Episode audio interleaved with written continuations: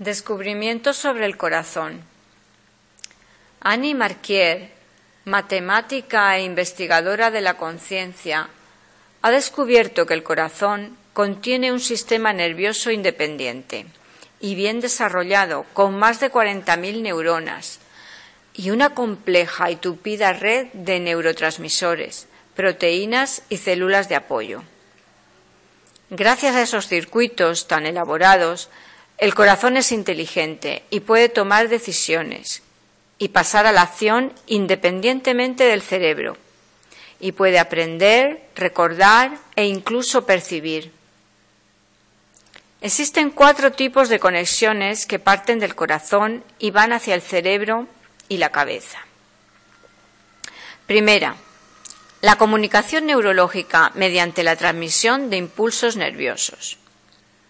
El corazón envía más información al cerebro de la que recibe. Es el único órgano del cuerpo con esa propiedad y puede inhibir o activar determinadas partes del cerebro según las circunstancias.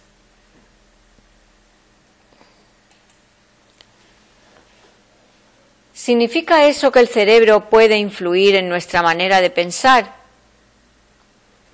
Puede influir en nuestra percepción de la realidad y, por tanto, en nuestras reacciones. Segunda conexión. La información bioquímica mediante hormonas y neurotransmisores.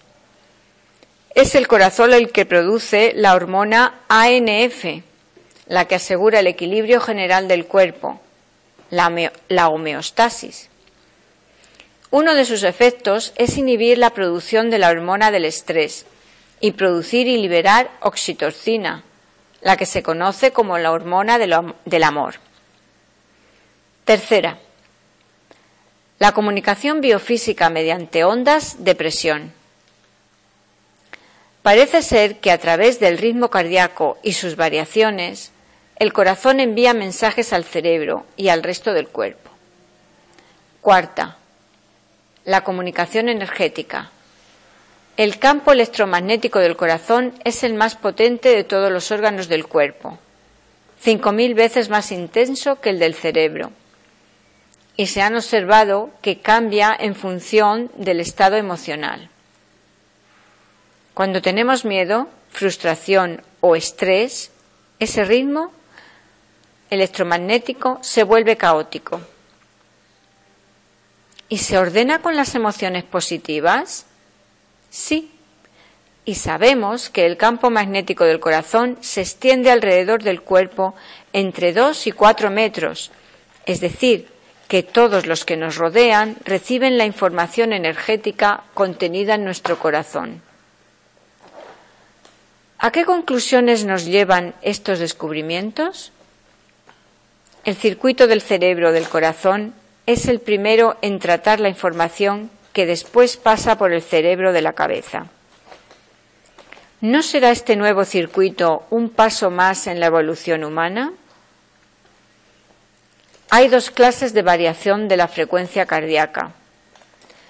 Una es armoniosa, de ondas amplias y regulares, y toma esa forma cuando la persona tiene emociones y pensamientos positivos, elevados y generosos. La otra es desordenada, con ondas incoherentes. ¿Aparece con las emociones negativas? Sí, con el miedo, la ira o la desconfianza. Pero hay más. Las ondas cerebrales se sincronizan con estas variaciones del ritmo cardíaco, es decir, que el corazón arrastra la cabeza. La conclusión es que el amor del corazón no es una emoción, es un estado de conciencia inteligente. Ya ve usted, el cerebro del corazón activa en el cerebro de la cabeza centros superiores de percepción completamente nuevos que interpretan la realidad sin apoyarse en experiencias pasadas. Este nuevo circuito no pasa por las viejas memorias. Su conocimiento es inmediato, instantáneo, y por ello tiene una percepción exacta de la realidad. Está demostrado que cuando el ser humano utiliza el cerebro del corazón, crea un estado de coherencia biológico todo se armoniza y funciona correctamente. Es una inteligencia superior que se activa a través de las emociones positivas. Es un potencial no activado, pero empieza a estar accesible para un gran número de personas. ¿Y cómo puedo yo activar ese circuito? Cultivando las cualidades del corazón, la apertura hacia el prójimo, el escuchar, la paciencia, la cooperación, la aceptación de las diferencias, el coraje. Es la práctica de pensamientos y emociones positivas. En esencia, liberarse del espíritu de separación y de los tres mecanismos primarios, el miedo, el deseo y el ansia de dominio, mecanismos que están anclados profundamente en el ser humano porque nos han servido para sobrevivir millones de años. ¿Y cómo nos libramos de ellos? Tomando la posición de testigos, observando nuestros pensamientos y emociones sin juzgarlos y escogiendo las emociones que nos pueden hacer sentir bien. Debemos aprender a confiar en la intuición y reconocer que el verdadero origen de nuestras reacciones emocionales no está en lo que ocurre en el exterior, sino en nuestro interior. Cultive el silencio, contacto con la naturaleza, viva periodos de soledad, medite, contemple, cuide su entorno vibratorio, trabaje en grupo, viva con sencillez y pregunte a su corazón cuando no sepa qué hacer. Siembraeducación.com Gracias.